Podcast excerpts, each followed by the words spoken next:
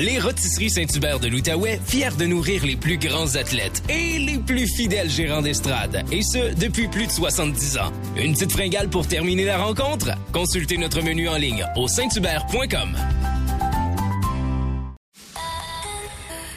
C'est 23.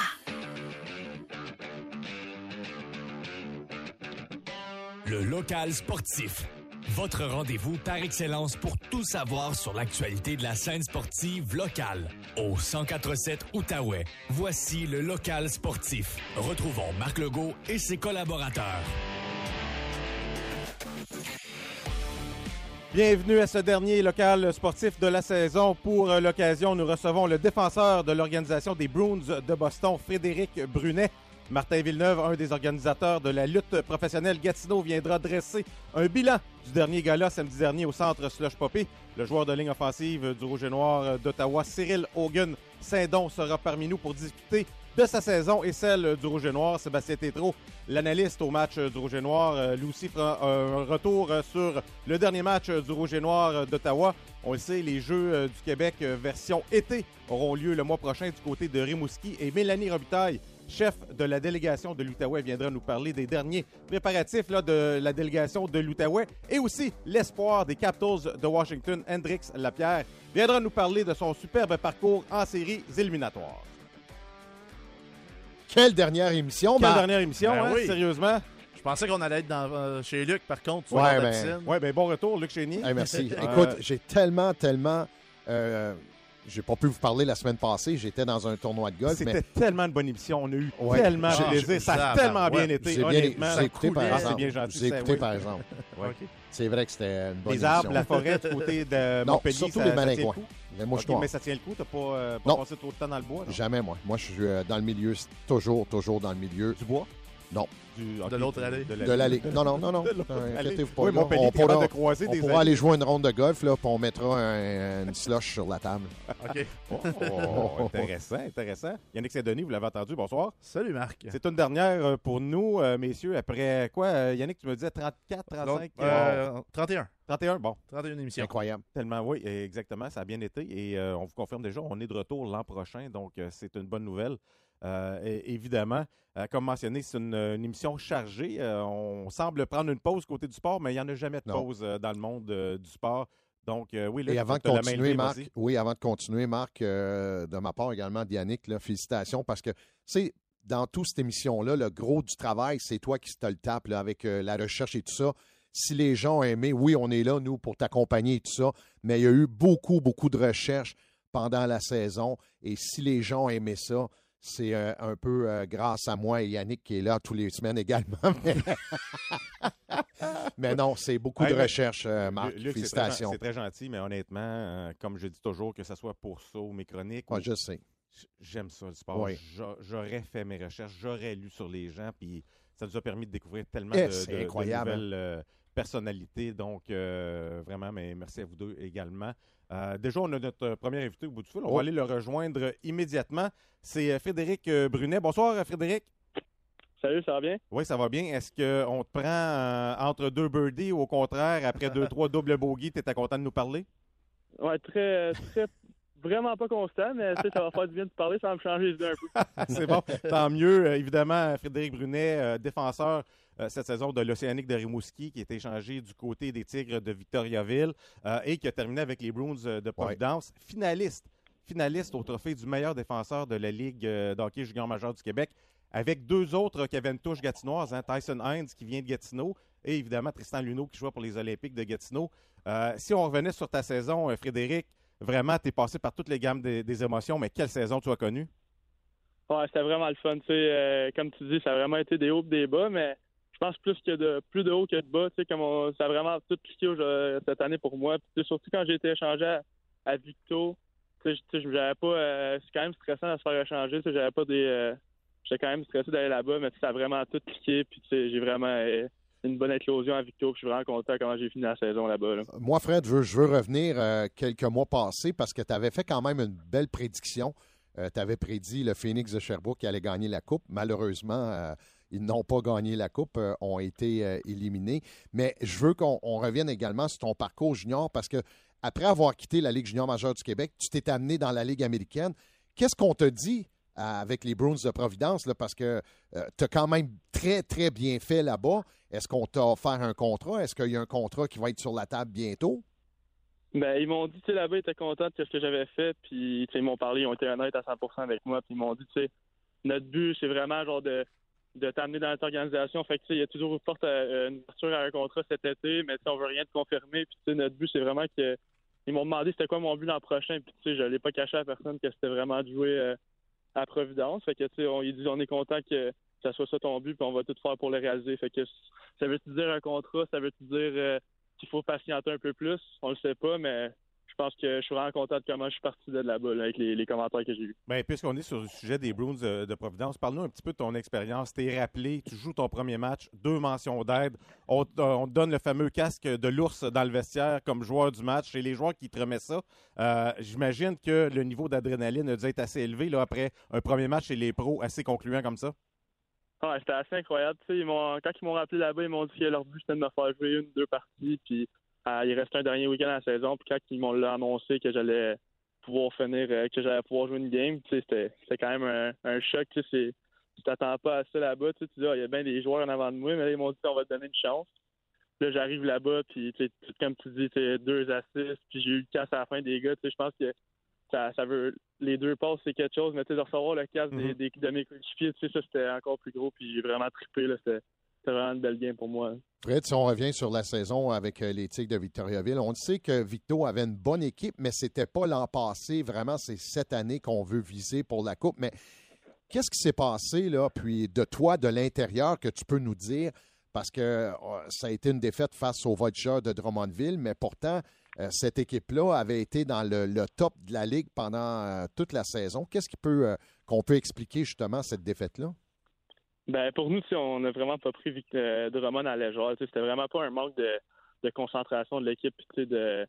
On arrivait là-dedans puis on voulait, on voulait tout gagner puis tout, mais des fois, tu prends un club qui est peut-être pas censé être là, mais tout le crédit à, voltigeurs. je pense qu'ils ont joué une très bonne série puis c'est comme tu dis, notre but, c'était pas vraiment d'y aller cette année, mais tu builder de quoi pour y aller l'an prochain. Mhm. Je pense qu'on aurait mieux un peu faire un peu plus longtemps pour avoir plus d'expérience, mais c'est le hockey. Fait qu'il y a bien des choses qui se passent qu'on qu'on prédit pas. Fait que, mais je pense que dans en gros, je pense qu'on a beaucoup appris de ça. C'est une équipe qui veut gagner un championnat, il faut toujours que ça passe par euh, par des, euh, des hauts des bas. Puis je pense que c'est un gros bas, puis je pense qu'on va apprendre de ça pour l'an prochain. Justement, Fred, on, c'est sûr qu'on te souhaite l'an prochain d'être dans la Ligue américaine. Ça se pourrait que tu sois aussi dans la Ligue junior majeure du Québec avec les Tigres de Victoriaville. Quel avenir tu vois euh, de cette équipe-là? Et surtout quel rôle tu, pourrais jouer comme joueur de 20 ans euh, qui a fait euh, partie de, matchs professionnels dans la Ligue américaine? Si je ne me trompe pas, tu jouais avec Anton Stralman aussi durant ce, séjour-là, un gars qui a tout près de 1000 matchs dans, dans la Ligue nationale. J'imagine toute cette expérience-là, tu pourrais l'amener et amener cette équipe-là à un autre niveau. Ouais, c'est sûr que mon but, c'est pas de jouer à Victoria l'an prochain, mais s'ils me disent que je reviens là, je vais jamais le prendre comme un négatif parce que, comme tu dis, euh, on aspire au grand honneur l'an prochain. Puis, euh, qu'est-ce que je voudrais amener? Ben, c'est sûr que je voudrais amener cette expérience-là que j'ai eue euh, dans les pros. C'est pas, c'est pas tout le monde qui a la chance de revenir avec ça junior. Puis, si jamais ben, ça m'arrive, c'est sûr que je vais faire le plus que, que je peux avec ça, puis d'aider les, les plus jeunes, puis d'arriver comme un, leader dans cette équipe pour peut-être espérer aller le plus loin possible. Frédéric, si on regarde euh, ton parcours, euh, évidemment, euh, tu n'as pas le parcours typique du joueur qui a joué à 15 ans, mais je 3, qui a dominé et, tout ça. Tu as joué quelques matchs. Par la suite, tu as joué ta saison de 16 ans, même si tu avais été repêché en quatrième ronde par Rimouski par la suite. On regarde tes chiffres. Tu as toujours bâti tranquillement, pas vite, pour finir la saison avec 73 points. cette année en 66 matchs. Tu as vraiment été dominant. Nomination au titre de meilleur défenseur de la Ligue de hockey junior majeur du Québec. Est-ce qu'il y a un moment dans cette progression-là, dans ta carrière, où est-ce que tu as senti un déclic que te dit je pense que je peux vraiment faire quelque chose, je peux en faire une carrière. Je sens que je viens de, prendre là, vraiment euh, peut-être une coche sur les autres. Y a-t-il un moment dans tes dernières années où est-ce que tu as senti que vraiment tu, tu dirigeais vers des, plus hauts sommets? Ben moi, tu sais, j'ai tout le temps cru en moi. Tu peu importe la catégorie, que je jouais, je savais que j'avais de quoi que les autres n'avaient pas.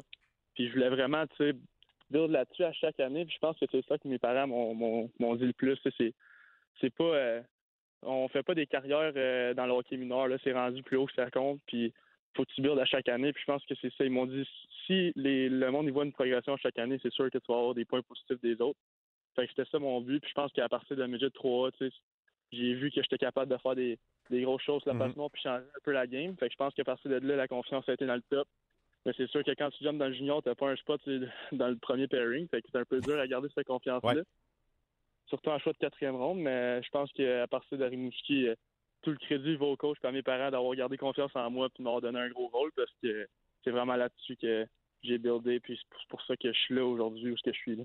Mentalement, euh, on a parlé de ton échange un peu. Tu étais échangé de Rimouski à Victo. Tu étais le capitaine de l'Océanique. Tu étais un gars extrêmement respecté euh, dans la région du Bas-Saint-Laurent. Clairement, on l'a vu euh, lorsque tu as quitté.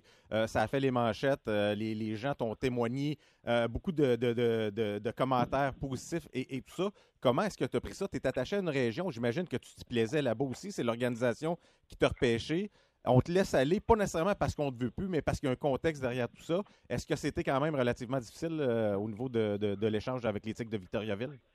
Ouais, tu sais, je ne l'ai pas caché à personne. Tu sais, j'ai, broyé comme un bébé quand je me suis fait apprendre ça parce que tu sais, c'est quand même trois années de ma vie que j'ai passé là-bas. Tu sais.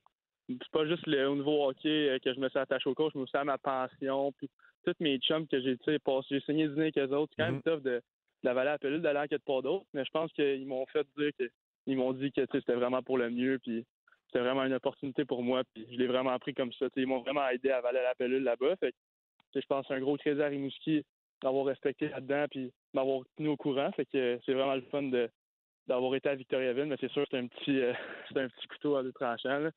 J'aurais peut-être aimé ça rester à Rimouski, mais j'ai adoré ça à la Victo, fait que j'aurais jamais su. Euh, c'était vraiment le fun. Tu nous as parlé de tes objectifs, évidemment, ça serait de jouer euh, dans la Ligue américaine l'an prochain. Qu'est-ce qu'on fait pour euh, comme préparation? Qu'est-ce que tu vas faire euh, cet été? J'imagine que c'est déjà commencé, mais comment ça fonctionne pour un athlète qui vise des rangs professionnels comme toi? Ben, ils sont vraiment attachés à moi, les, les Bruins, là, parce que j'aspire peut-être un contrat, fait qu'ils veulent vraiment prendre au sérieux mon développement physique, parce que c'est un des gros euh, aspects qu'il faut que je développe. Fait que cet été, je vais vraiment me concentrer sur tout ce qui est mes faiblesses au niveau hors de glace, mais aussi sur glace, tu sais, j'ai beaucoup pratiqué ma force ma puissance en hors glace, des, sur là, j'ai pratiqué des petits jeux de pied que j'ai un peu de misère que j'ai pratiqué à Providence. Ils m'ont envoyé des Fait que, tu sais, mhm. Tout est vraiment bâti autour de ce que les Bruins veulent que je, que je me développe. Fait que c'est vraiment bien entouré. Puis euh, à date, tout va bien. Et si au pire des pires des pires, il y a un retour, est-ce que tu suis un peu le repêchage et également les échanges qu'on a fait du côté euh, des Tigres de Victoriaville? Parce qu'il y a Noah Warren qui va s'amener avec les Tigres, justement. Ben oui, j'ai suivi ça, c'est sûr. C'est je prends moi Victoria c'est encore mon équipe fait que je suis quand même grâce à euh, beaucoup. Puis quand j'ai vu qu'il y avait un échange euh, de Gatineau j'ai vu euh, Noah Warren c'est vraiment un, défenseur que tu trouves pas partout dans toutes les équipes. Fait que j'ai été vraiment content qu'il amène ça à Victo ça va me donner encore plus de chances d'aller au bout parce que c'est avec des joueurs qui changent la game comme ça que ça arrive. Fait que c'est vraiment le fun que qu'il ait fait ce move là Kevin. Puis je pense que c'est un très bon move pour notre équipe avec les besoins qu'on avait. Ben, Frédéric, on va te laisser retourner à tes birdies. On va espérer euh, quelques bons trous euh, pour terminer ta ronde de golf. Mais surtout, on va te souhaiter une bonne préparation et bonne chance pour la prochaine saison. Parfait, merci beaucoup. Merci beaucoup. Frédéric Brunet, défenseur des Tigres de, Victoriaville, qui, appartient à l'organisation des Bruins de au Boston. Au golf, s'il veut se donner un peu plus de de, confiance juste à jouer contre son père, ça va aller bien. Je suis convaincu que tu vas en entendre parler. Nous, on se laisse euh, le temps d'une pause. Retour, on va parler du euh, galop de lutte qui a eu lieu au Centre Soche Popé samedi dernier. Vous êtes dans le local sportif au 187 Outaouais.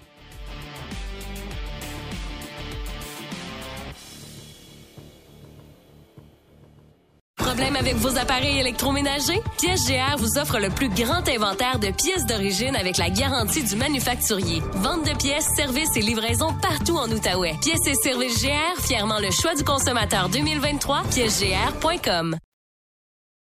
Au 147 Outaouais, de retour au local sportif.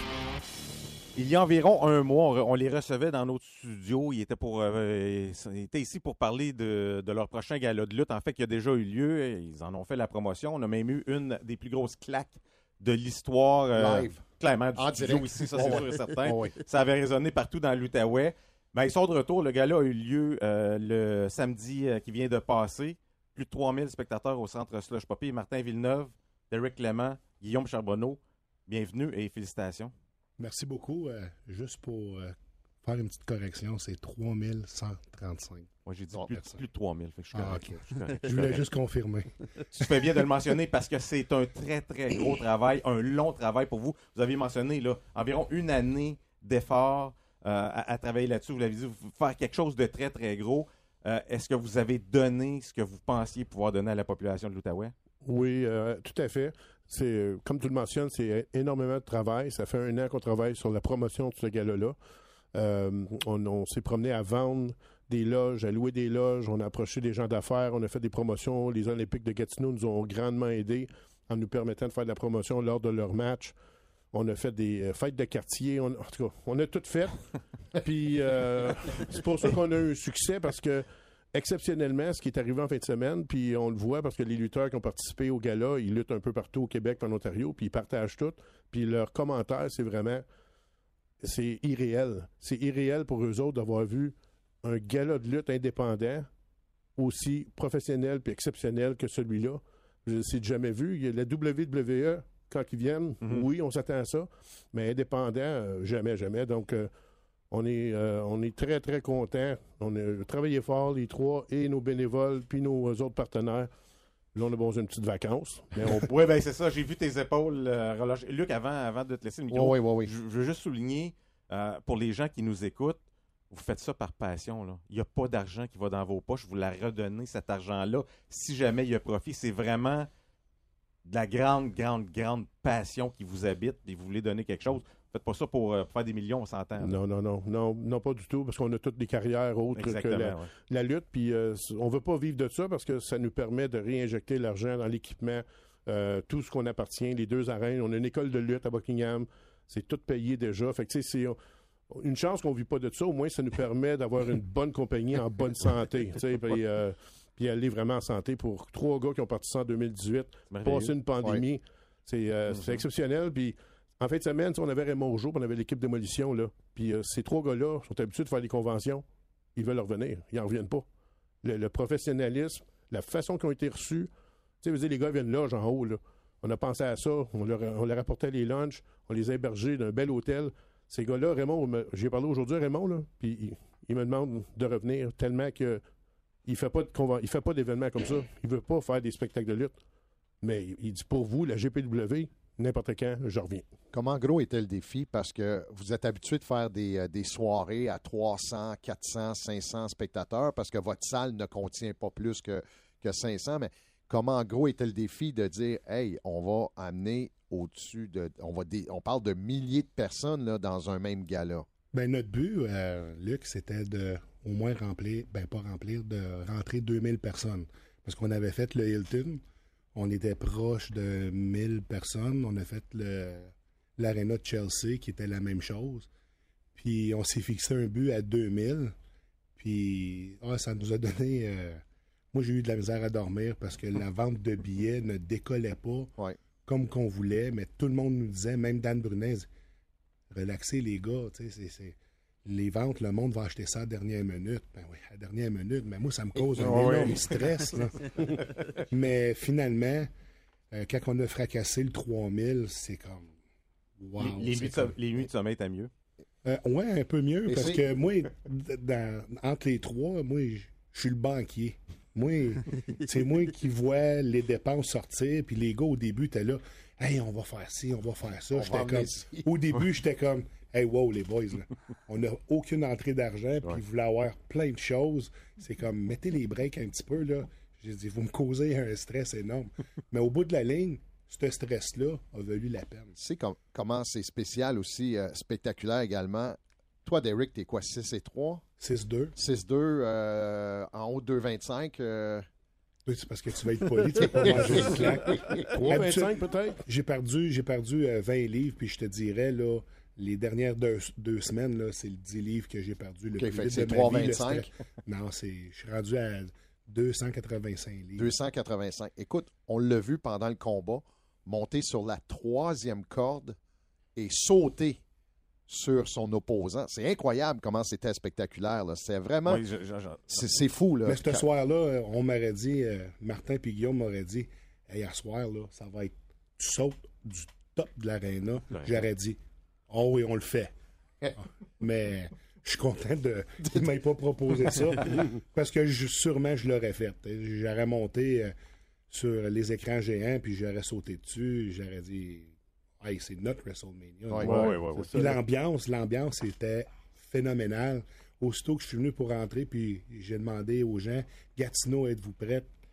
Hey, le, le- le- les gens, là, c'est comme... Je me sentais comme Hulk Hogan contre Andre the Giant à WrestleMania 3. Tu sais, je suis un des favoris de la foule à Buckingham. Quand je sors, c'est c'est malade, Ouais. mais c'était fois mille. Puis c'est c'est c'est un rush d'adrénaline, là, 100%, là, c'est pur. là. C'est- c'est comme- Il n'y a rien qui, qui accote ça. Là. Puis moi, j'ai dit à ma conjointe, j'ai dit, là, je peux mourir en paix. j'ai j'ai accompli ce que c'est qu'on voulait faire, puis c'était au-delà de nos, euh, nos attentes. Elle a été voir le papier d'assurance, puis elle a dit Oui, tu peux partir. C'est bon. c'est correct. Y a-t-il une fois pendant le combat, tu, tu- pas que tu t'arrêtes, mais tu entends les 3000, puis c'est là que ça te donne l'énergie de peut-être sauter de l'écran géant. Moi dire honnêtement, là, je vais être très franc avec toi, c'est on voit rien. Ouais. On voit rien, mais on entend le monde, puis c'est ça qui, qui même quand c'est c'est- ton match n'est pas planifié à 100%, euh, tu veux tu repasser. C'est Mais- ça la game. Mais parlons-en de, de ça et je m'en allais vers cette question-là. Euh, il y a 3000 personnes. C'est clair que vous avez fait vivre des choses à même beaucoup de lutteurs qui ne luttent pas dans des conditions comme ça. Est-ce que vous sentez le produit un peu meilleur en raison de l'adrénaline de la foule, en raison de, de- de- du contexte? hein? Parce que c'est un beau building, le sens je pas pire, Ouais, clairement. Vous êtes dans un enceinte professionnel, il n'y a, a pas de problème là. Est-ce que vous.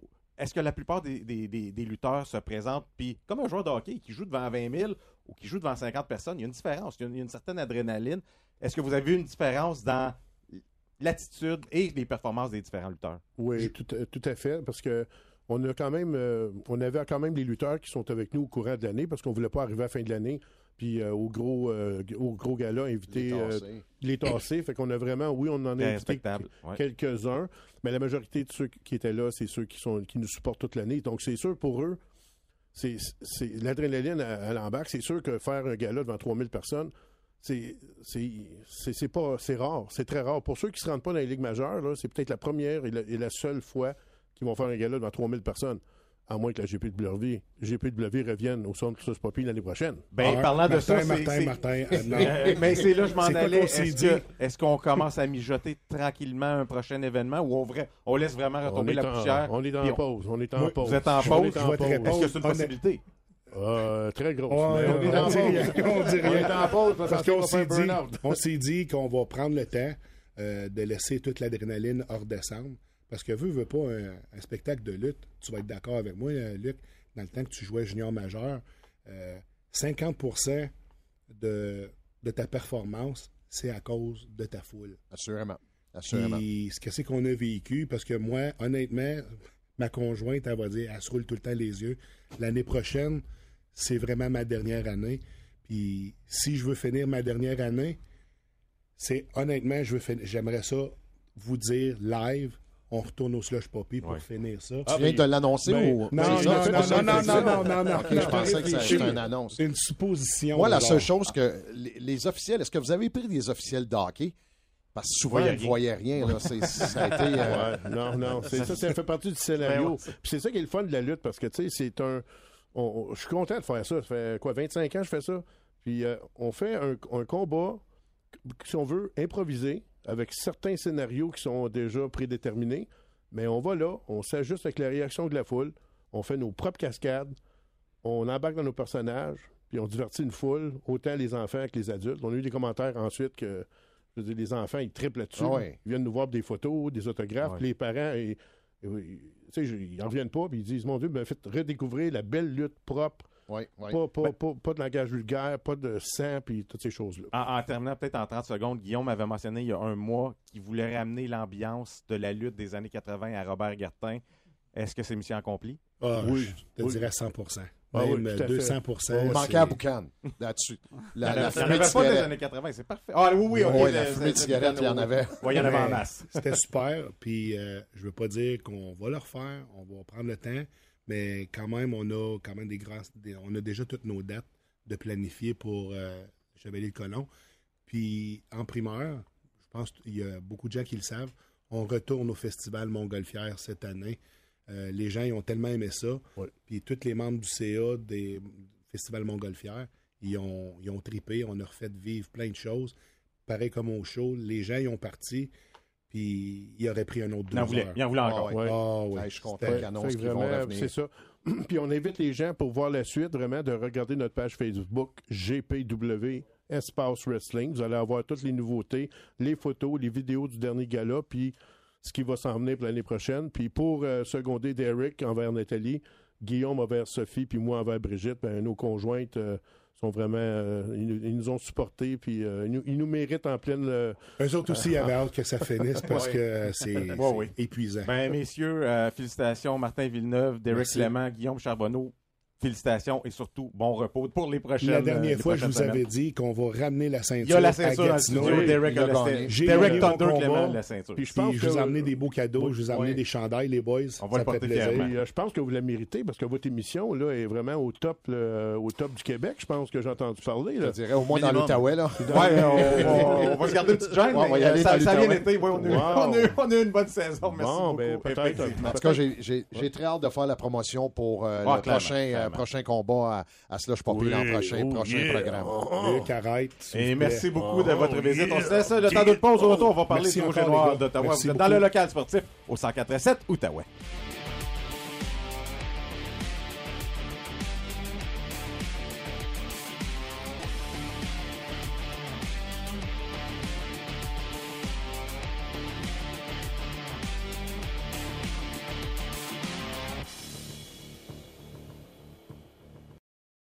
Tous les matchs de nos Olympiques assis confortablement au Resto-Bar Terrasse le 1973 à l'intérieur du centre Slush Poppy. Une cuisine pour tous les goûts, une ambiance inégalée. Fier supporter de nos Olympiques, le Resto-Bar Terrasse le 1973. On vous y attend.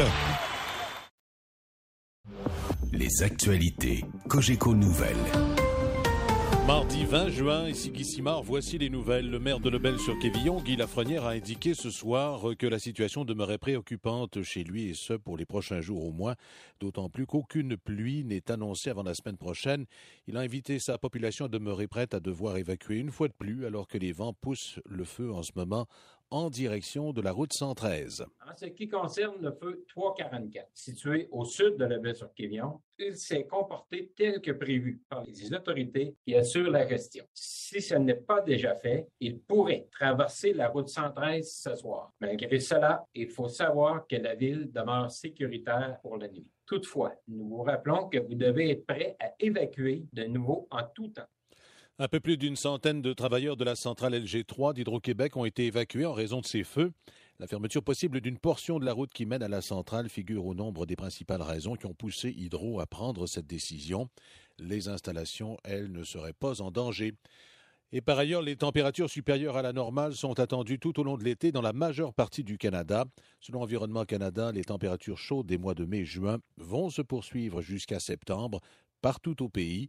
Conditions chaudes et sèches qui peuvent avoir plusieurs conséquences selon le météorologue Armel Castella une fréquence élevée d'incendies de forêt pouvant dépasser la capacité de la gestion locale, des évacuations dues aux incendies et à la mauvaise qualité de l'air due à la fumée, la possibilité de vagues de chaleur qui créent des risques pour la santé et contribuent à la mortalité des communautés vulnérables, ainsi que la possibilité de conditions de sécheresse continue. Le Bloc québécois lui demande au gouvernement fédéral de venir en aide aux entreprises forestières qui subissent aussi les contre-coups de ces feux.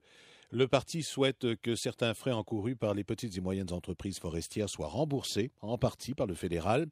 Le porte-parole bloquiste en matière de ressources naturelles, Mario Simard, propose également de mettre en place une subvention salariale pour éviter que les travailleurs de ce secteur ne soient forcés de se trouver un nouvel emploi. Le gouvernement a déjà fait ça dans le passé. On a un peu la recette. Maintenant, ça prend simplement le courage du gouvernement pour mettre ça en application. Et je tiendrais à vous faire remarquer que tout le monde parle depuis quelques semaines de la possibilité d'aller chercher le bois qui a été brûlé.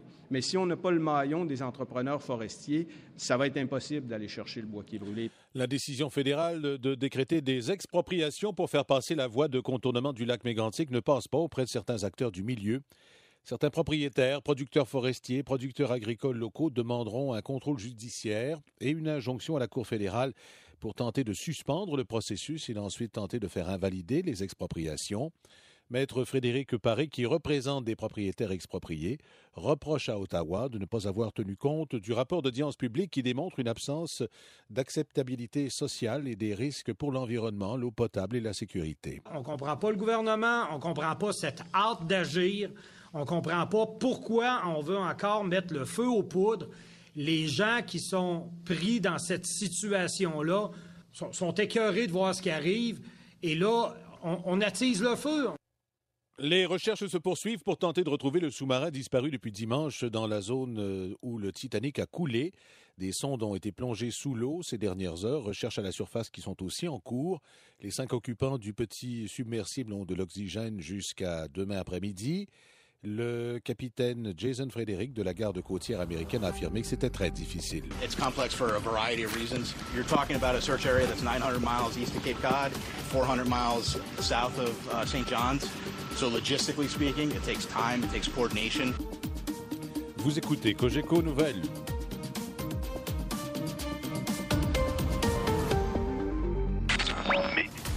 En Outaouais.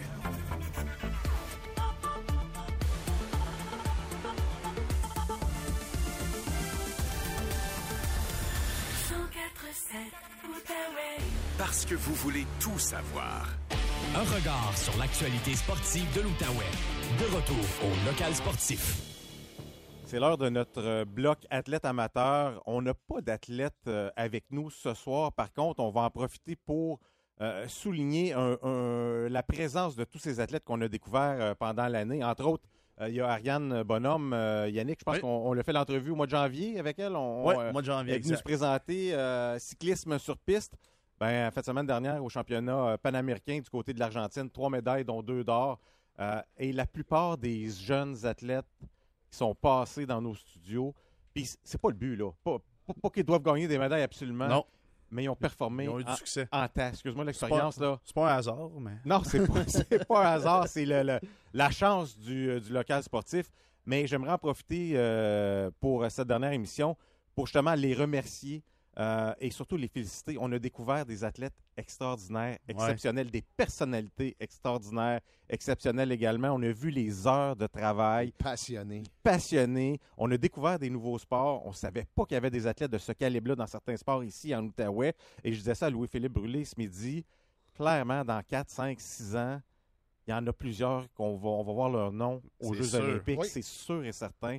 Et, et c'est pour ça le local sportif. Ariane Bonhomme dit- en est déjà une. Oui, exactement, oui, oui. Mais c'est pour ça le nom local sportif, c'est pas juste euh, une place où est-ce qu'on on, on parle, euh, on parle de sport, euh, où est-ce qu'on change pour mettre notre équipement. Non, le nom local veut dire ça prend une touche locale. D'ailleurs, tous nos sujets touchent toujours. Il y a un lien avec la région. Soit l'athlète vient d'ici, soit qui a évolué dans une formation ici, mais il y a Ouais. toujours un lien local avec la région. Puis les gens ont été au rendez-vous. Les gens m'ont écrit par la suite pour dire Hey, parlez de tel athlète. Hey, je vous ai écouté, c'est le fun. Je connaissais pas ce sport-là.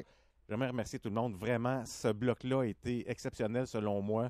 Euh, et Yannick, excellent travail avec Merci. tes montages et surtout la découverte de ces athlètes-là. Écoute, ça a été une vingtaine d'athlètes à travers ces, ces 30 Ouais. émissions, parce qu'on a eu des émissions spéciales à travers euh, tout ça. On a découvert des sports, tu l'as dit. Je pensais pas aller là, mais je pense que euh, je vais, je vais les nommer, puis j'espère que j'en ai pas Bonne idée. oublié là-dedans. Bonne idée. Euh, les haltérophiles, Marie-Soleil Barrette, Xavier Lusignan et Naomi Lusignan, frères et sœurs qui sont venus en studio il n'y a pas si Avec longtemps. leur médaille? Avec leur médaille. euh, eux qui ont tout cassé dans leur compétition senior alors qu'ils évoluent chez euh, les juniors. Ariane Bonhomme en cycliste sur piste, tu l'as nommé.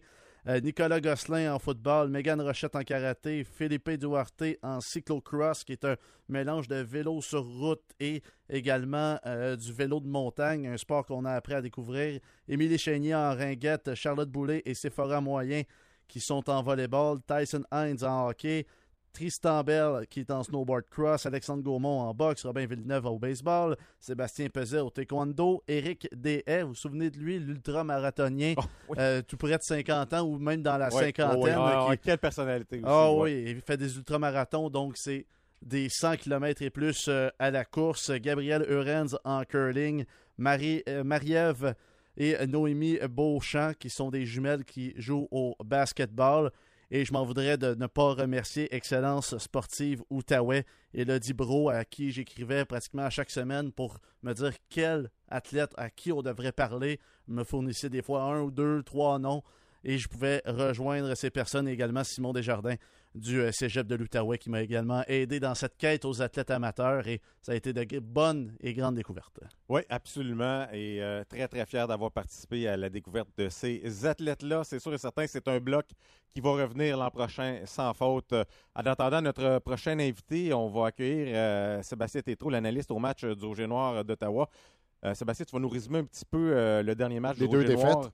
Euh, ouais, défaite euh, le- et la semaine du Rouge et Noir, mais un, un peu plus, euh, un peu plus tard. Euh, je pense que je pense que tu as, du matériel. Oui, effectivement, il y a des choses à jaser. Quel- Quelques petites choses. Bonsoir, messieurs. Bonsoir, messieurs. Oui, ben oui, euh, merci bien. Mais euh, on va parler prochainement à Cyril Hogan Saint-Don, joueur de ligne offensive du côté du Rouge et Noir d'Ottawa. J'ai hâte de voir ce qu'il va. euh, j'ai hâte de voir sa perception. J'ai hâte de voir comment il voit euh, cette saison-là Mhm. au niveau de l'offensive. C'est une excellente question à savoir. C'est qui la relève euh, au niveau de la ligne offensive? Parce Ouais. qu'il n'y a pas. euh, c'est mince, hein, si jamais il arrive quelque chose. Pas beaucoup de profondeur euh, de disponible là, présentement, donc ça va être quelque chose qu'on peut discuter avec lui. Puis aussi, ben, là, on, on va peut-être jaser un petit peu de corps arrière parce que c'est un sujet chaud, je pense, présentement. Ben, on va aller le rejoindre immédiatement. Il est au bout du fil. C'est le choix de deuxième ronde en 2022, euh, produit de l'Université Laval, joueur de ligne offensive, Cyril Hogan-Saint-Don. Bonsoir, Cyril. Bonsoir. Merci d'être avec nous euh, ce soir. Euh, semaine de congé, c'est bien ça? Est-ce que vous avez, euh, vous avez recommencé l'entraînement? Euh, non, là, on est, on est vraiment en repos total là, durant notre semaine de congé. On va recommencer ce dimanche. Euh, euh, Cyril, j'aimerais parler un peu de ton, euh, ton parcours. Quand, quand on s'y attarde, c'est quand même assez exceptionnel. Ça a fait les manchettes, en- entre autres, où est-ce que tu es passé quatre ans avec l'Université Laval sans mettre l'uniforme. On te fait jouer à la fin par la suite. À ta dernière année, tu as été extrêmement productif, assez pour justement être un choix au football professionnel. Qu'est-ce- si on parle de persévérance et, tout ça, comment, comment on peut se, se- se permettre justement un tel parcours sans nécessairement dire Oh, je suis aux études, c'est beaucoup de travail. Je pense que je vais laisser faire ces pratiques-là. Je vais me concentrer sur les études. Qu'est-ce qui a fait en sorte que tu as continué à persévérer dans le sport du football? Euh, ben, à l'Université Laval, on a vraiment un, sens de fraternité très fort. Puis je me suis fait des amis euh, pour la vie dans l'équipe. C'est ce qui m'a probablement permis de rester accroché. J'étais un grand passionné de football aussi, là, fait de, de juste faire les pratiques pour moi, c'était assez pour m'accrocher. Je savais que j'avais ce qu'il fallait pour jouer. Puis c'est cette, euh, cette confiance en moi-là qui m'a qui m'a gardé accroché tout au long de ces années-là sans jouer. Déjà euh, partant avec euh, le Rouge et Noir euh, d'Ottawa sur euh, euh, la ligne euh, offensive. Euh, lorsque tu as appris ça dans, dans- dans le camp d'entraînement, enfin, avant le début de la saison, j'imagine c'est le sentiment du devoir accompli dans ton cas? Ah ben non, pas nécessairement parce que j'ai j'ai beaucoup d'objectifs puis de, de, de- de cibles en vue, mais c'était une, une première étape euh, euh, dont j'étais fier d'avoir atteinte, mais j'ai- encore beaucoup sur mon assiette euh, devant moi.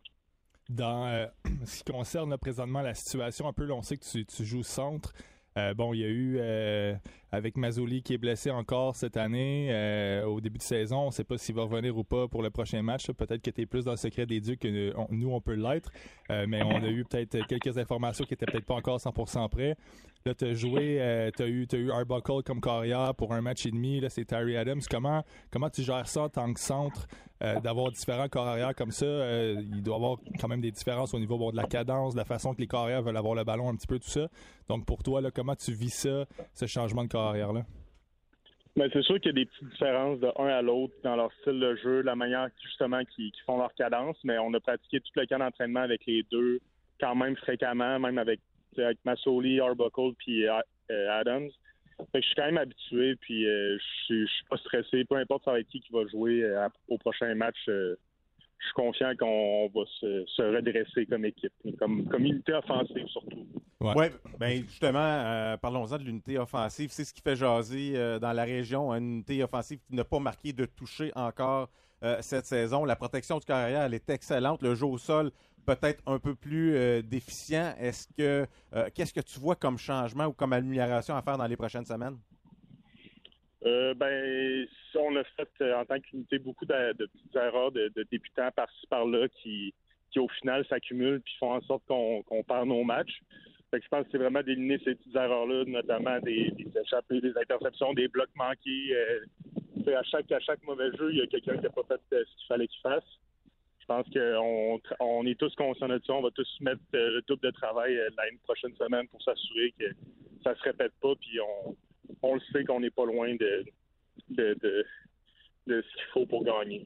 Pour revenir au carrière, là, c'est moi je, je, je, je vais pas te mentir que je, suis un fan quand même un peu de, de Adams. Euh, justement, avec un carrière comme lui qui est un petit peu plus mobile, euh, qui, est, qui a peut-être tendance des fois à sortir de la pochette protectrice un peu plus, tout ça, comment est-ce que vous gérez euh, le jeu un petit peu plus improvisé ou un genre de carrière qui peut tirer des jeux comme ça en tant que joueur de ligne en attaque? Là, je sais que ça peut devenir plus dangereux peut-être pour avoir des, des pénalités de, pour, avoir, pour retenir, mais est-ce que, est-ce que vous avez des pratiques particulières justement pour gérer ça un petit peu?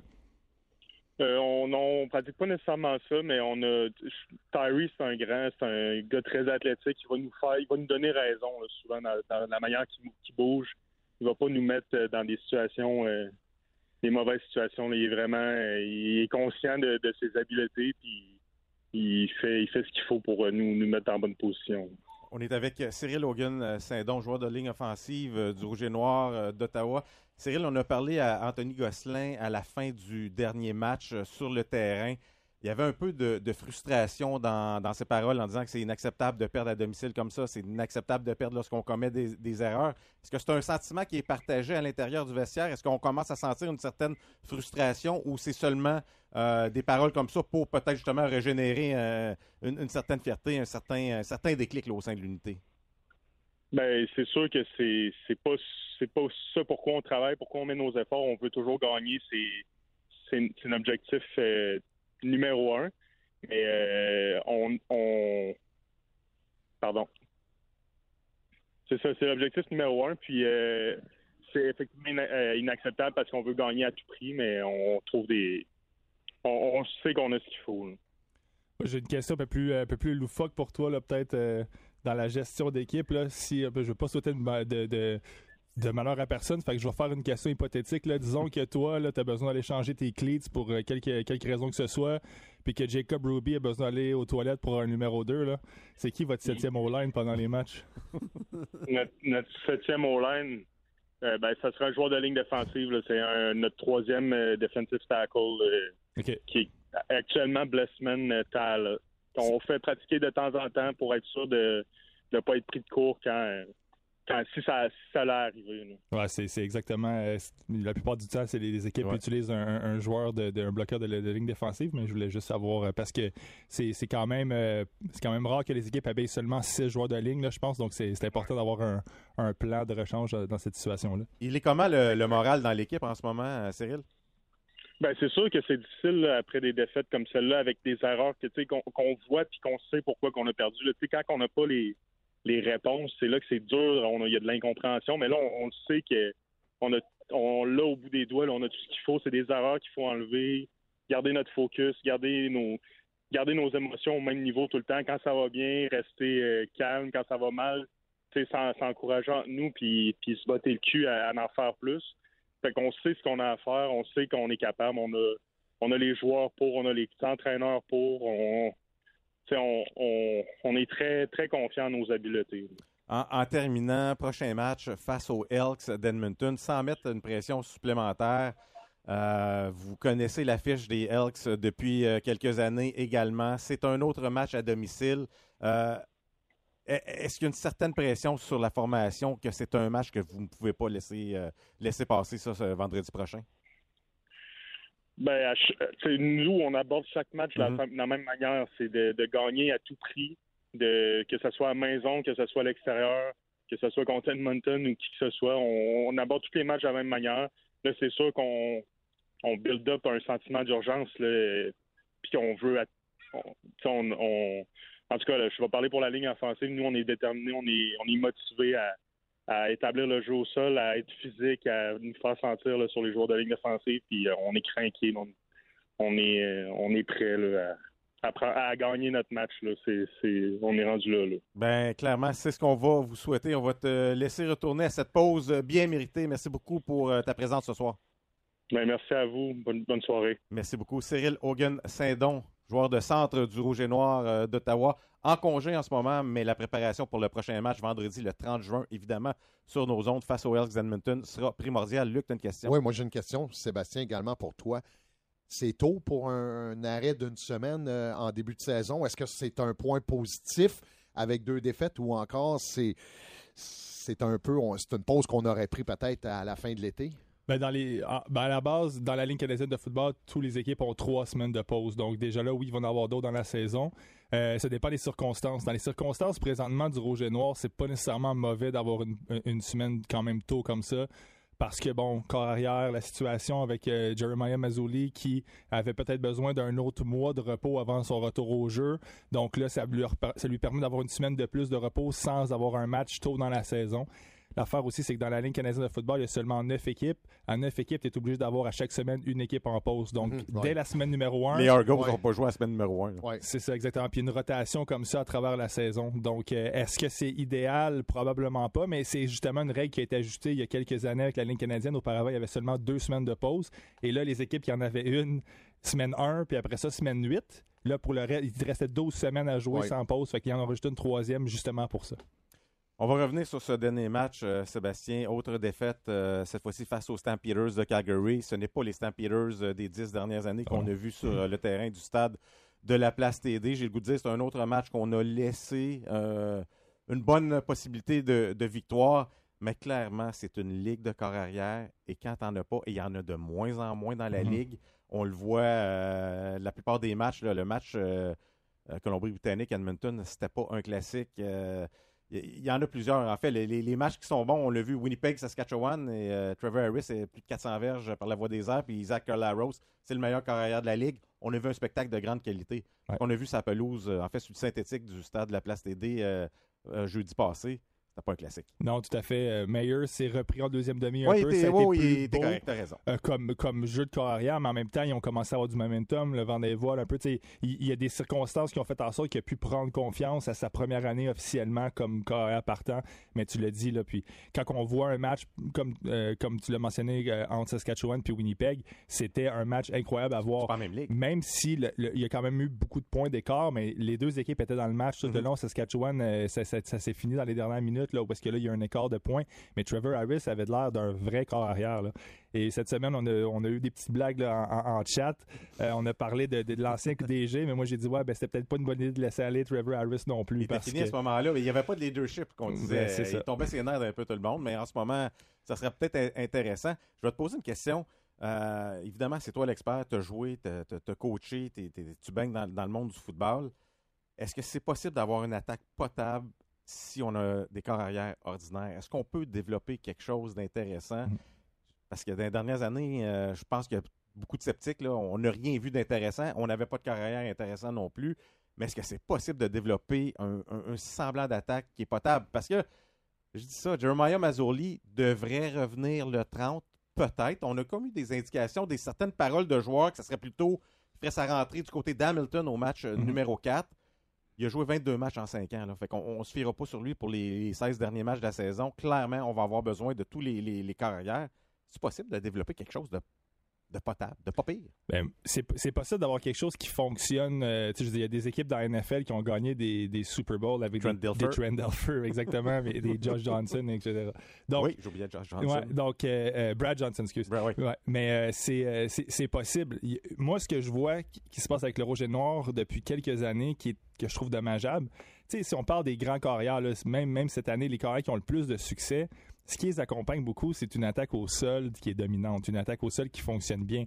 Même Zach Collaros, même là, on a vu Chad Kelly en fin de semaine à Toronto que ça fonctionne super bien, mais leurs deux porteurs de ballon ont fonctionné. Ottawa, puis là, Cyril en a parlé. Nous, on veut avoir une attaque au sol euh, dominante. OK, mais quand tu donnes le ballon quatre fois ton porteur de ballon dans un match qui est serré, là, c'est pas un, c'est pas un blowout, là. Comment est-ce que tu peux établir ton attaque de cette façon-là? Moi, c'est, moi, c'est ça qui m'inquiète un peu. C'est que oui, tu peux, avec un carrière moyen, être capable d'avoir une attaque qui est fonctionnelle.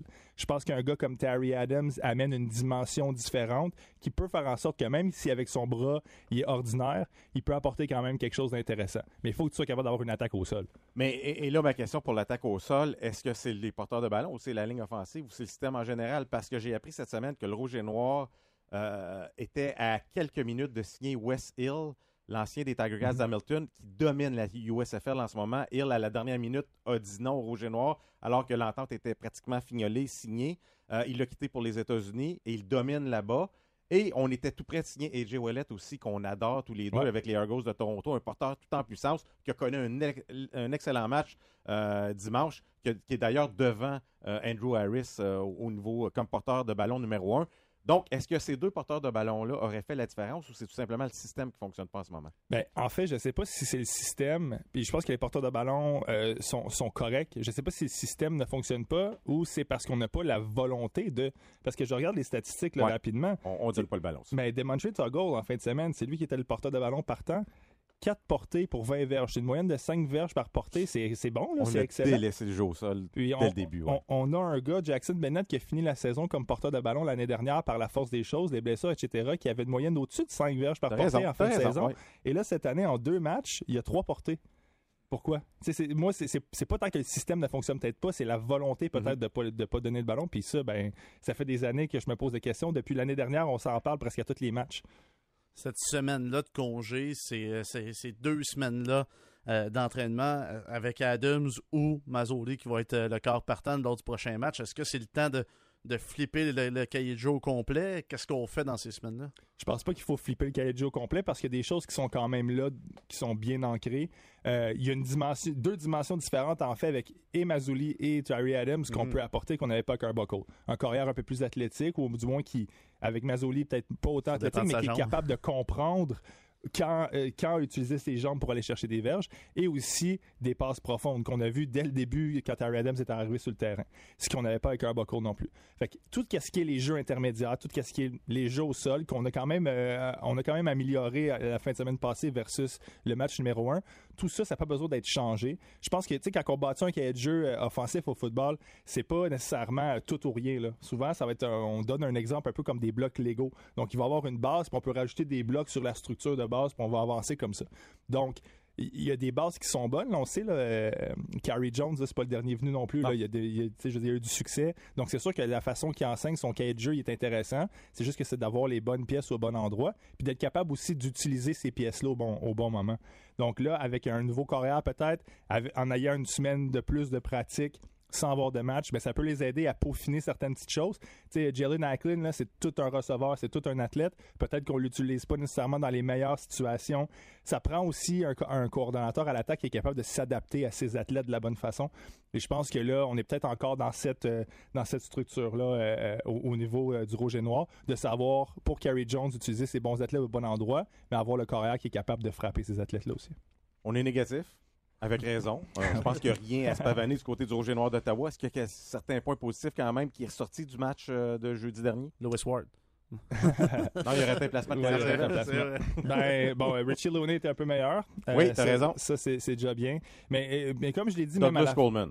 Ah, pardon? Douglas Coleman. Coleman, il est excellent. C'est- une belle révélation cette année. Ben, je te dirais que euh, au match numéro 2 contre Calgary, la tertiaire au complet, les demi-défensifs ont, ont quand même très bien joué, même s'il y a eu des, des longs jeux. Euh, si on se souvient, là, il y a probablement sur les 280 verges, je pense, de, il y a probablement 120 verges là-dessus qui sont sur un, un long jeu en fin de match. Et puis, c'est les deux, deux jeux à la fin de la demi là, qui ont été chercher 75 verges alors que la défensive reculait. Donc, euh, on, on a quand même été très efficace à ce niveau-là, alors que Calgary a le ballon beaucoup plus longtemps que Ottawa aussi. là. Donc, Tu- ça, c'est quand même positif. Tu as été exceptionnel sur tes prédictions depuis le début de la saison. Je pense que tu 5 en 5. Euh, à quoi tu t'attends pour le match de, du vendredi 30 face aux Elks d'Edmonton? Puis je veux pas faire un sentiment de panique. Honnêtement, j'ai goût de dire qu'ils n'ont pas le choix de gagner. Ouais. Sinon, s'ils perdent un 14e match de suite à domicile contre la pire formation de la Ligue, j'ai l'impression qu'il y en a qui ils vont démissionner. là. Ils vont lâcher. Moi, je pense que c'est le gars, c'est la tron- tronçonneuse qui va démissionner. Lui, ça fait euh, peut-être euh, quatre ans qu'il n'a pas coupé un morceau de bio. Ben, l'essence À chaque est chère, l'essence est Ben, chère, On économise budget, là, il faut être positif. On économise sur l'essence dans la tronçonneuse. là. quand on fait un toucher, on coupe euh, une bille de, de bio, de, bois. Non, on- mais ça on fait quatre correct ans qu'on n'a pas coupé. C'est bon pour l'environnement. En fait, on gaspille pas d'essence, puis on gaspille pas d'arbres. Il y a positif et positif, les boys. sérieusement. J'étais un gars un peu. euh, j'ai- un peu. euh, Tu sais, j'avais des manies quand je jouais et tout ça, là, ben, quand je coachais aussi, là, j'étais un petit peu euh, euh, sur ces affaires-là. Et là, je sais pas, j'ai pas la statistique exactement, mais depuis qu'ils ont bougé la bûche de l'autre côté du terrain, là, je pense que ça Et va voilà. bien. Et voilà. Faudrait Ah, voir à partir de quand que c'est ça. le problème sont arrivés. On est très tôt au stade. On est très tôt au stade. On ira. On ira voir les sauf- statistiques, Sauf que ouais. tu n'as pas répondu à ma question. Non, c'est ça. Ben, Euh, c'est sûr. un- ben- deux, ben, deux questions. Un bon politicien. Est-ce que c'est carrément un match qu'ils ne peuvent pas laisser aller pour donner un rythme au reste de la saison? Et je vais avoir ta prédiction pour ce match. Ouais, j'ai pas autant d'expérience que toi là, dans, dans ce qu'on fait présentement. T'en as vraiment beaucoup plus que moi. Euh, mais ce que j'ai appris l'année dernière, c'est qu'on a dit à tous les matchs à partir de la ma- du match 12 à peu près, 11, l'intérêt, ça. Que c'est un match qu'il ne fallait pas perdre. Et ils ont tout perdu. ils ont tout perdu et au dernier match, on avait encore une chance de faire les séries. T'as raison. Donc, Les Hells s'étaient passés dans cette séquence-là aussi. Ouais, Ben, ce qui est drôle, c'est que les Elks n'ont pas gagné à domicile depuis 2019 et Ouais. Ottawa ont euh, une, victoire Une à leurs victoire, 25 derniers matchs, euh, 13 défaites de suite à domicile, mais les deux formations sont allées battre l'autre formation à domicile, justement. Ottawa est allé battre Edmonton à Edmonton et Edmonton est venu battre Ottawa Ouais. de façon convaincante, je me souviens bien l'an passé, Mhm. euh, du côté du stade de la Place. Ouais, tout à fait. Donc, moi, ce que je vais dire, c'est que c'est peut-être pas tout de suite déjà début de saison un match qu'il faut absolument gagner, mais dans le contexte, c'est vrai que c'est important. Euh, mais encore une fois, on a parlé de Mazzoli, tout ça. Est-ce que, tu sais, dans les circonstances, mais en même temps, j'ai dit exactement ici la semaine dernière, faut pas penser non plus que Mazzoli va être euh, la, la, la réponse à tous les Ça fait un questions. an qu'il n'a pas joué. Là. C'est ça, exactement. Donc, moi, je pense que, ben, je vais dire qu'ils vont gagner. Ça, c'est ma prédiction. Les Rouges et Noirs vont gagner. Par contre. T'es 5 en 5 depuis le début de la saison, je tiens, à- je tiens à le préciser. là. Ouais, c'est ça. Le Roger Noir va gagner. Sur les autres équipes, je suis Oui, bon, je- je suis bon, je suis bon avec les autres équipes. Le reste de la ligue, ça va, c'est simple. C'est facile. C'est parce que j'ai pas de billet pour le reste de la ligue, tu sais, Ouais. je suis pas biaisé.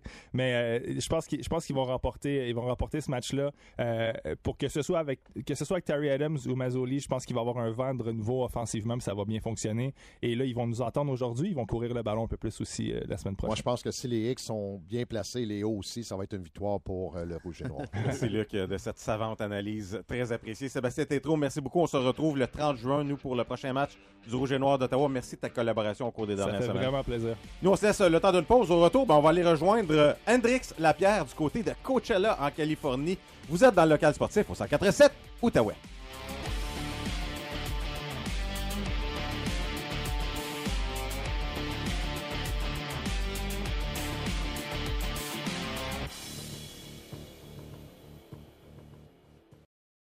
Forfaits flex sont maintenant disponibles pour les matchs des Olympiques de Gatineau. Procurez-vous 10, 20 ou même 50 billets pour voir vos Olympiques de Gatineau à un prix avantageux, avec une flexibilité incroyable. Détails aux olympiquesdegatineau.ca. Jusqu'à 20h, vous écoutez le local sportif. De retour à Marc Legault. Il est à la veille de disputer un de ses gros matchs de hockey en carrière. Euh, C'est l'espoir des Capitals de Washington qui évolue maintenant avec les Bears de Hershey dans la Ligue américaine. Hendrix Lapierre. Bonsoir, Hendrix.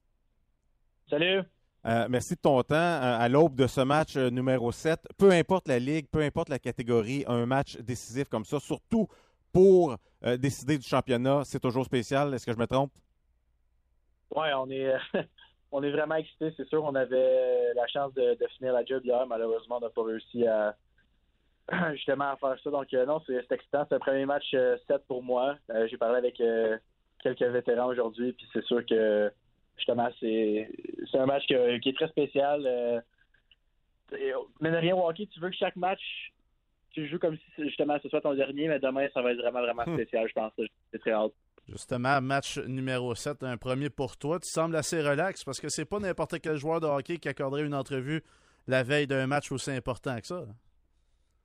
Non, ben honnêtement, euh, ça va. Je pense qu'on on sait ce qu'on est capable de faire. Puis euh, à la fin de la journée, ça va être l'équipe qui, le veut le plus, qui va réussir à gagner. Donc, euh, on, on sait ce qu'on a à faire. Un groupe qui a beaucoup, beaucoup d'expérience. Puis c'est sûr que ça aide énormément. Donc, je pense que ça sert à rien de vraiment trop focuser là-dessus pour l'instant. Puis de vraiment mettre toute mon énergie euh, là-dessus aujourd'hui. Je pense qu'on a un, euh, un day off. Donc, on, justement, on recharge les batteries. On pense à autre chose. Puis demain, ça va être vraiment, justement, le time to shine, comme on dit. Là. Hendrix, dans plusieurs ligues, on a souvent des équipes, là, c'est des équipes mythiques. C'est le Canadien dans la Ligue nationale, mais les Bears de Hershey également, ils ont une très belle histoire dans la Ligue américaine. Est-ce que vous la sentez, cette histoire-là, également, là, quand on fait partie de l'organisation? Ah, 100 Euh, Dès que je suis arrivé, euh, je l'ai vraiment ressenti. Euh, Ils mettent beaucoup, beaucoup d'emphase là-dessus. Puis Euh, quand tu rentres à l'aréna, il y a des photos des anciens championnats. Les bannières sont, bien évidemment ici afin de les voir vraiment correctement. Donc tout le monde, tout le monde parle du standard que les Bears essaient de justement d'inculquer chaque année. Puis on savait qu'on avait une bonne équipe. De ce que je me suis fait dire, les Bears chaque année essayent justement d'avoir d'avoir un gros club pour pouvoir remporter euh, des grands honneurs. Puis c'est pas arrivé depuis 2010, donc euh, c'est une année très spéciale. Euh, puis je pense que tout le monde est, est vraiment excité. là. Demain, tu vas disputer ton 20e match euh, de série euh, éliminatoire. Euh, comment tu évalues ta performance? Et au-delà peut-être des, des buts et des points, comment cette, cette expérience-là, justement, de participer à une finale de la Coupe Calder va être bénéfique pour le reste de ta carrière? Ah, je pense que c'est honnêtement c'est vraiment vraiment bon pour moi. Je pense que tu apprends beaucoup en, en gagnant puis en jouant des matchs importants comme ça. Comme tu l'as mentionné, c'est sûr qu'au niveau statistique, euh, évidemment, c'est pas ce que je souhaitais, mais je pense que euh, les trois premières rondes ont très très bien été, le niveau hockey, niveau constance, même si euh, offensivement, ça ne marchait pas nécessairement comme je voulais. euh, on jouait très bien. Depuis le début de la finale, c'est peut-être un peu plus difficile pour notre ligne. Pour moi aussi, je pense qu'il faut que je crée peut-être un peu plus, mais j'ai hâte à demain. Je pense que justement, c'est une chance de faire une- justement une dernière impression pour cette année, puis d'être dans justement le, li- le livre d'histoire des, des Bears de shit. Euh, euh, je te dirais que ça, ça a très bien été les, trois premières rondes. Euh, finale, euh, un peu plus difficile, mais je pense que j'apprends énormément, puis ça va être à moi de justement là, de me reprendre, de, me prendre en main de main, puis de vraiment avoir un bon match. Hendrick, je parlais avec Benoît Gros la semaine passée et on parlait de certains joueurs juniors qui vont arriver dans la Ligue américaine et tout ça. Et il m'a dit le, le saut est vraiment, vraiment très grand entre le junior également, même et la Ligue américaine, encore plus grand que de faire la Ligue nationale. Comment tu t'es adapté justement? C'est quoi les, les points qui sont vraiment différents du niveau junior? Il y en a beaucoup, honnêtement. Je, me suis fait dire pendant l'été, euh, tu sais, l'été passé, euh, je me l'étais fait dire justement, si jamais tu t'es envoyé la Ligue américaine, prends pas ça pour acquis. Profite-en pour vraiment euh, essayer de peaufiner ton jeu puis des affaires comme ça. Puis ça sera pas facile. Il va y avoir beaucoup de hauts puis de bas. Puis va falloir que tu, euh, tu traverses ça. Puis euh, ça a vraiment été le cas. J'ai commencé l'année en, en- vraiment en force, les 20, 25, 30 premiers matchs. Euh, après ça, ça a été relativement difficile pour, pour justement à peu près deux mois, deux mois et demi, vraiment que je, je me cherchais un peu sur la patinoire. Puis j'ai même été LT Scratch là, en, en- en anglais un week-end. Je pense que c'est ça vraiment qui m'a relancé parce que j'ai comme j'ai comme réalisé que ok, tu sais, je, je prends pas ça pour acquis. Puis faut que je travaille si je veux avoir du succès. Fait que euh, j'ai fait beaucoup, beaucoup de vidéos avec les coachs, des affaires comme ça. Mais c'est sûr que c'est vraiment différent. Sans vouloir trop euh, justement m'em- m'embarquer là-dedans, là, euh, les gars sont évidemment c'est vraiment cliché, mais sont, sont plus forts, sont plus gros, sont plus intelligents.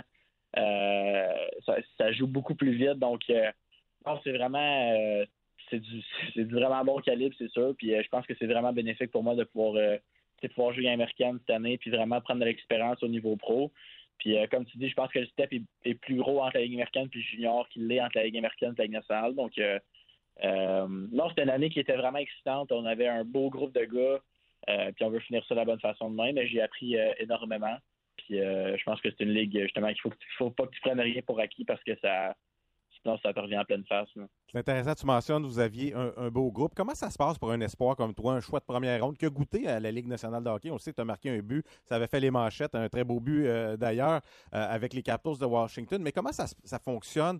Euh, parce que clairement, vous formez une équipe, vous voulez gagner des matchs de hockey, mais en même temps, la plupart des joueurs dans la formation, ils ont le même but que toi, c'est de monter avec le gros club. Donc, tu dois saisir tes occasions, mais en même temps, tu vois des coéquipiers qui performent bien aussi, qui sont peut-être placés dans un contexte qui est plus favorable pour eux. Comment on fait pour gérer tout ça puis s'en tenir à nos propres performances?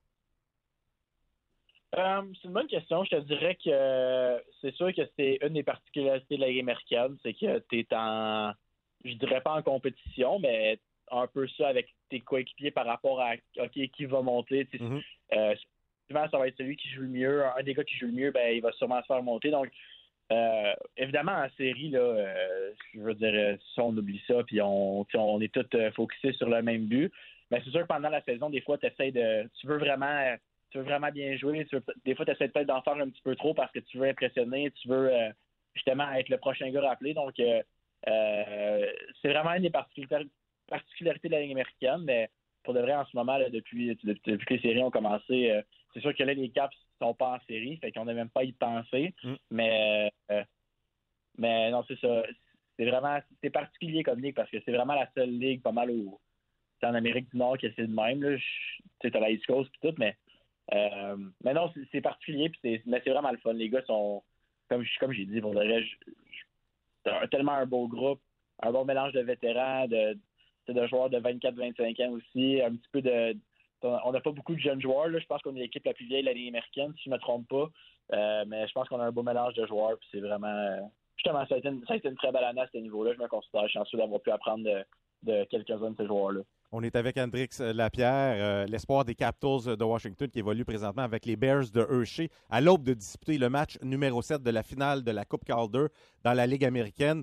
Euh, je regardais les statistiques. euh, euh, Hendrix, vous disputez des matchs évidemment à Coachella Valley qui est en Californie, qui est carrément dans le désert. Vous jouez dans une ville de hockey comme Hershey. Les deux, les sont remplis à capacité, plus de 10 000 spectateurs. Parle-nous de l'ambiance qui règne de part et d'autre parce que c'est deux marchés de hockey totalement différents.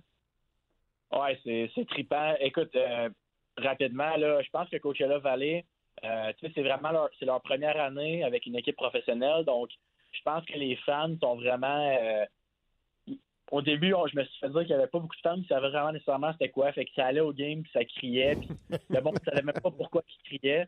Puis je pense qu'ils essaient vraiment de, de montrer au monde justement comment ça marche, puis vraiment de, de pousser pour que le hockey devienne euh, peut-être un peu plus populaire là-bas. Tandis que nous, à Hershey, je pense que c'est vraiment comme plus euh, c'est une tradition, euh, une équipe qui est vraiment vieille. Donc, c'est comme deux marchés complètement différents. Mais c'est trippant. euh, tu sais, pour de vrai, les, les trois matchs à, à Coachella, ça a été c'est une ambiance de, de fou là, quand ils scorent. Puis, même chose à Hershey. Je pense que c'est relativement intimidant de jouer dans les deux arénas. Donc, euh, c'est à nous d'aller chercher la game demain. Tu sais, Je pense qu'on on, on croit évidemment en nos moyens. Euh, puis non, c'est ça, c'est deux marchés différents, mais deux marchés qui, euh, justement, je pense qu'ils ont, chacun leur lot de, de positifs. Puis euh, c'est euh, c'est une belle place, c'est sûr. Là. Il fait chaud dehors, mais on est vraiment, on est vraiment choyés d'être ici. Et une tradition à Hershey, c'est le match des toutous. C'est des records à match Oh, à- ouais. à ma- après match, après année après année plutôt. Comment tu as vécu ce match-là lorsque la vague de toutous commence à arriver sur la patinoire? Ouais, ben c'est un peu bizarre parce que pendant la saison, euh, je pense qu'on s'est fait blanchir un match, puis ça a été le match des toutous.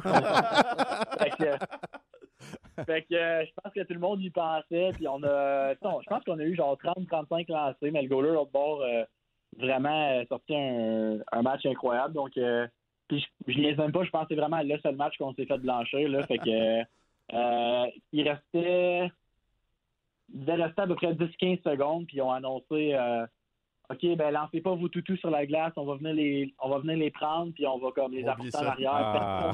Personne, personne lance des toutous, puis là, t'as juste vu un toutou arriver sur la glace, puis là, ça, a commencé à- ça a commencé à pleuvoir, puis euh, euh, je pense qu'on perdait 2 ou 3-0, si je me trompe pas, fait que le match était déjà euh, hors de portée, il restait pas beaucoup de temps, fait qu'ils ont juste arrêté le match, mais euh, mais non, c'est ça, c'était un peu c'était un peu bizarre, c'était assez particulier, puis c'est ça, le monde, souvent, quand il m'en parle, euh, c'était incroyable. Il y, avait euh, il y avait beaucoup, beaucoup de toutous, puis euh, l'ambiance était là, mais on a juste pas réussi à marquer. Je pense qu'on a frappé deux ou trois poteaux, puis euh, comme j'ai dit, le gardien a sorti une grosse l'autre bord. Donc, euh, c'est ça, ça a été ma première expérience du match des toutous à Hershey.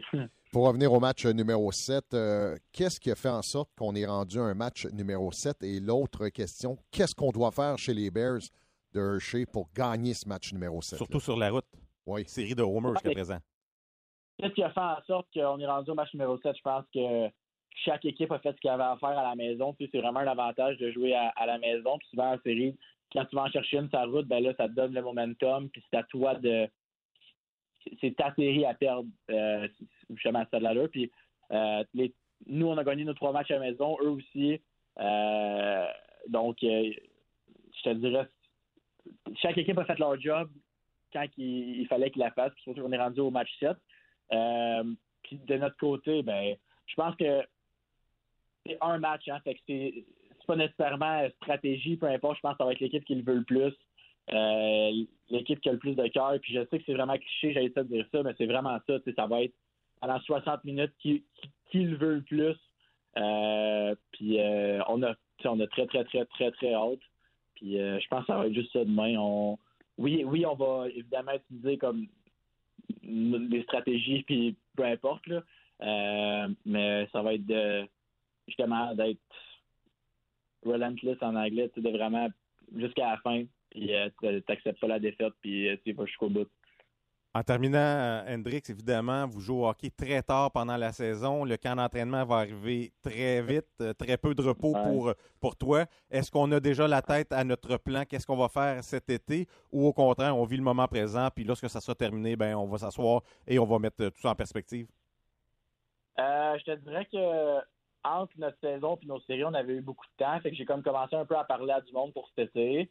mais aussitôt que les séries sont arrivées, j'ai vraiment arrêté ça. Donc, je sais vraiment pas ce que je vais faire encore. Euh, normalement, je suis à Montréal pendant l'été. Je sais pas si ça va être encore le cas cette, euh, cette année.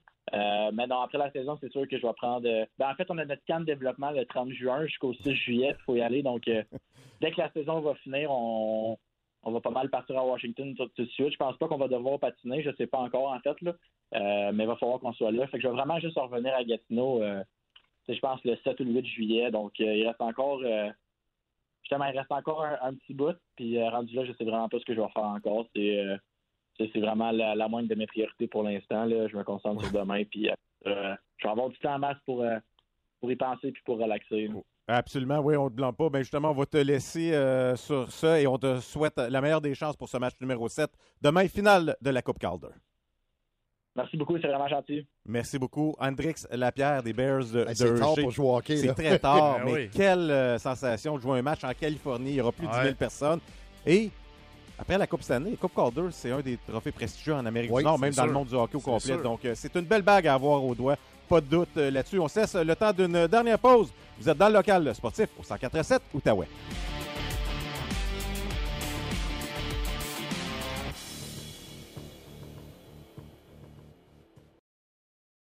Projet d'investissement immobilier en tête? Faites confiance à Jason Ambera, courtier numéro 1 au Canada pour l'Alliance hypothécaire. Contactez-moi pour une consultation gratuite. Jason Ambera. Service trilingue, anglais, français, arabe. jasonandbera.com. Licence numéro 10530. Au 147 Outaouais. De retour au local sportif. Du 21 au 29 juillet prochain auront lieu les Jeux du Québec du côté de Rimouski. Évidemment, l'Outaouais qui va avoir une délégation de son côté pour en parler. Mélanie Robitaille, qui est la chef de mission de l'Outaouais. Bonjour, Mélanie. Bonjour, Yannick. Mélanie, euh, première expérience pour toi comme chef de mission, si je comprends bien. Parle-moi un peu de, de ton rôle et pourquoi tu as été embarqué dans une telle aventure que sont les Jeux du Québec. Oui, exactement. C'est ma première fois comme chef de mission, mais c'est ma troisième expérience aux Jeux du Québec. Moi, dans le fond, je me suis embarquée dans cette aventure-là parce que je suis une mordue de sport et une mordue des Jeux du Québec et j'adore euh, organiser des choses. Donc, pour moi, c'était un beau défi euh, d'être en arrière de l'organisation de cet événement-là, puis de pouvoir préparer notre délégation euh, pour les prochains Jeux du Québec. Euh, parle-moi un peu de la délégation. Combien d'athlètes on envoie le mois prochain? Euh, ça prend aussi beaucoup de bénévoles autour de ça. combien vous allez être euh, là-bas dans, les deux blocs, si on fait un tout là-bas? Absolument. Écoute, Yannick, nous, on va être 220 athlètes, 55 entraîneurs et 14 missionnaires à représenter l'Outaouais avec fierté à Rimouski. Pour te donner une idée des chiffres, l'année passée, à Laval, on avait 170 athlètes et 40 entraîneurs. Donc, euh, on a tout près de 50 euh, athlètes de plus que l'an passé à Laval. Et là, c'est un peu un, classique des Jeux du Québec. On, on corde tout ce monde-là dans, dans les écoles, dans les classes, un peu partout dans Rimouski? Oui, exactement. Euh, nous, on dort euh, dans des classes euh, dans une école secondaire. Quelle expérience tu souhaites que les élèves, que les athlètes plutôt puissent avoir de ce côté-là? ça va faire un peu partie de ton rôle de, de créer cette expérience-là pour eux? Moi, je veux vraiment que notre délégation se sente comme une vraie équipe, puis qu'on arrive là, là, en gang, et puis qu'on vive l'expérience ensemble. je veux que les athlètes gardent un super beau souvenir de cette expérience-là parce que évidemment, les Jeux du Québec, euh, c'est une expérience qui vaut vraiment la peine d'être vécue. Puis on garde toujours des souvenirs vraiment mémorables de ça. Donc moi, euh, je veux m'assurer que tous les athlètes, tous mes missionnaires et mes entraîneurs aient une expérience mémorable aux Jeux du Québec cette année. Évidemment, ce sont de jeunes athlètes qui, euh, qui vont là, de- des adolescents, disons-le comme ça. On ne veut pas nécessairement leur mettre une pression, mais on a le droit de peut-être se fixer des objectifs. Est-ce qu'on a des objectifs un peu précis du côté de la délégation de l'Outaouais? Ben écoute, c'est sûr que des médailles, c'est toujours intéressant ou euh, des, des drapeaux de classement. L'année passée, on a- à Laval, on avait euh, gagné le drapeau euh, première place en volleyball masculin, deuxième place en tir à l'arc, troisième place en vélo de montagne, quatrième place en triathlon et quatrième place en cyclisme sur route. Euh, au total, on avait eu neuf médailles d'or, cinq médailles d'argent, dix médailles de bronze. Donc, euh, c'est sûr qu'on espère se retrouver dans ces chiffres-là. Mais avec 50 athlètes de plus, on a un- des, de beaux espoirs de médailles et de podiums à Rimouski. Justement, les athlètes peut-être euh, à surveiller, qu'on pourrait entendre un, peu plus parler, qui sont-ils? Mais pour l'instant, c'est encore un petit peu trop tôt parce qu'on est encore en train de faire les finales régionales. C'est pas complété, donc on n'a pas encore tous nos athlètes qui sont inscrits.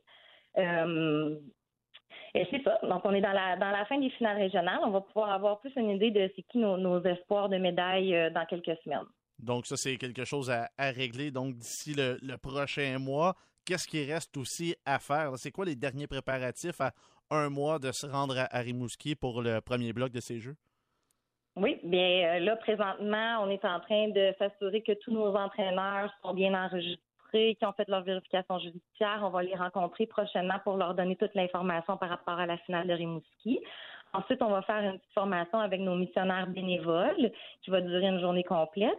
Et ensuite, on a notre rencontre pré-départ qui est tant attendue le 10 juillet avec toute notre délégation où euh, on va faire un petit peu le party puis on va donner toute l'information euh, avant de partir pour être prêt pour les Jeux du Québec. C'est intéressant dans ce que tu me dis. Il y a les vérifications judiciaires. J'ai pas l'impression que c'est là depuis peut-être un bon nombre d'années. Peut-être que je me trompe, mais c'est quelque chose qui est rendu essentiel, surtout en 2023. Tout ce qu'on entend autour euh, des, des entraîneurs, des athlètes, c'est quelque chose d'important. Oui, c'est effectivement, on veut s'assurer que tout le monde qui est en présence d'athlètes euh, a un bon casier, ben, en fait, pas de casier judiciaire. Tu me parlais tout à l'heure de 50 athlètes de plus qu'à Laval euh, pour ces Jeux du Québec qui auront lieu donc à Rimouski. Euh, c'est parce qu'il y a de nouvelles épreuves, c'est parce que le bassin euh, il a grossi ici en, en Outaouais. Tu me parlais un peu des, des- des nouveautés euh, à ces Jeux du Québec. Oui, mais il y a plusieurs raisons. Euh, à Laval, l'année passée, il y avait seulement 17 sports qui étaient représentés. Maintenant, on en a 20 euh, pour Rimouski. Euh, aussi, on a maintenant une équipe de baseball féminine. C'est la première fois qu'il va y avoir du baseball féminin au programme aux Jeux du Québec. On est emballé, l'Outaouais, d'avoir une équipe.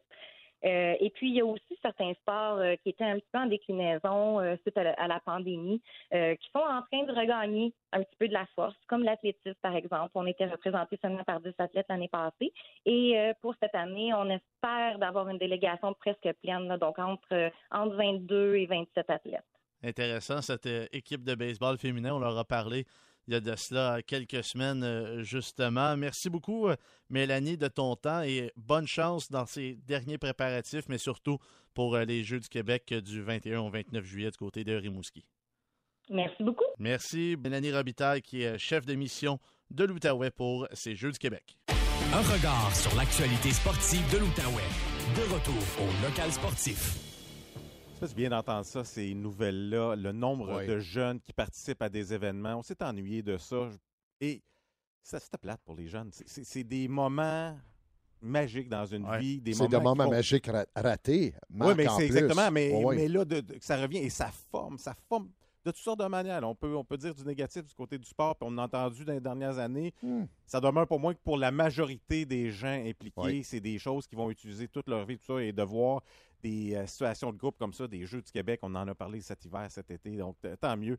Euh, c'est euh, c'est de très, très bonnes nouvelles. Il reste quelques minutes à peine. Euh, J'aimerais remercier tout le monde qui ont participé. On l'a mentionné tantôt, le nombre d'athlètes qui sont venus dans nos studios, mais le nombre de personnalités également. Mhm. Euh, peu importe leur statut, j'aimerais remercier les organisations euh, qui ont collaboré avec nous tout au long de, de- de la dernière saison. Euh, vraiment, c'était très apprécié. Évidemment, on l'a annoncé tantôt, on va revenir au mois de, au mois euh, euh, du côté de, de l'automne. Donc, le local sportif sera toujours là. j'aimerais rapidement, avant de vous laisser, des prédictions rapides. Pour. Qu'est-ce qui va se passer du côté des Olympiques, Luc? Rapide. Ben, Vas-y pas avec ben, un Non, roman, non, là. c'est- c'est- rapidement, ben, on, on va choisir un directeur général. euh, c'est dans, dans le, en Des ce moment. Et ensuite, euh, pour, pour les noms? As-tu des noms? Ben, des je noms peux- connus, je pas peux, connus? Je peux pas le prédire, les noms, parce que je les connais pas, ceux qu'on va rencontrer. Mais par contre, euh, j'espère qu'on va faire le bon choix, le bon gars de hockey. Ensuite, un entraîneur solide pour la reconstruction. Parce que Ouais. c'est ça que ça va arriver là, dans, dans la prochaine euh, année et deux ans. Deux ans. C'est une reconstruction. Puis, si on a ça, si on a les bonnes personnes en place, je suis très, très confiant avec l'organisation des Olympiques qu'ils vont faire quelque chose de très bien pour revenir le plus rapidement possible où on était cette année. Yannick? Ça prend un tripeux de hockey qui connaît le plan, qui connaît le plan, que c'est une reconstruction, qui accepte ce plan-là, qui accepte d'être milieu de classement ou même dans les bas-fonds pendant un, deux, trois ans, mais qui a une fierté de remonter cette équipe-là jusqu'en haut. Ça prend un gars comme ça. J'ai hâte de voir si on va mettre la main sur euh, cette perle rare. Moi, j'ai l'impression qu'on va sortir des sentiers battus du côté des Olympiques. Je m'explique. Peut-être pas des noms qui ont roulé leur boss dans le hockey Mhm. junior, des gens impliqués dans le monde du Ouais. hockey, des gens qui ont une grande connaissance du monde du hockey, mais on va rafraîchir tout ça. On va aller chercher. Et puis, puis là, que tu me regardes, peut-être que, évidemment, Non, je suis peut-être dans le secret des dieux, peut-être que je- tu, tu connais les noms qui circulent.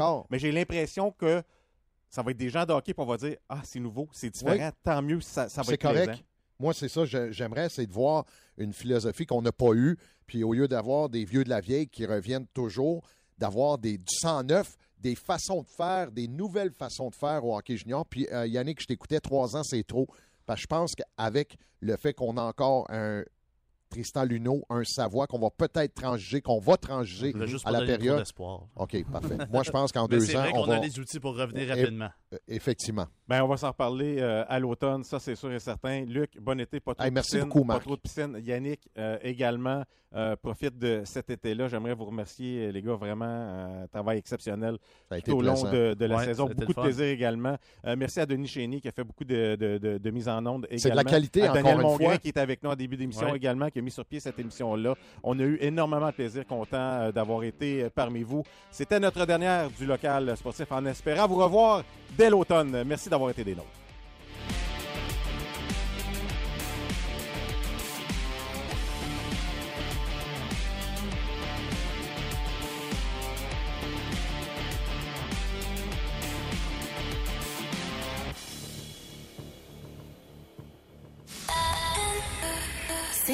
23.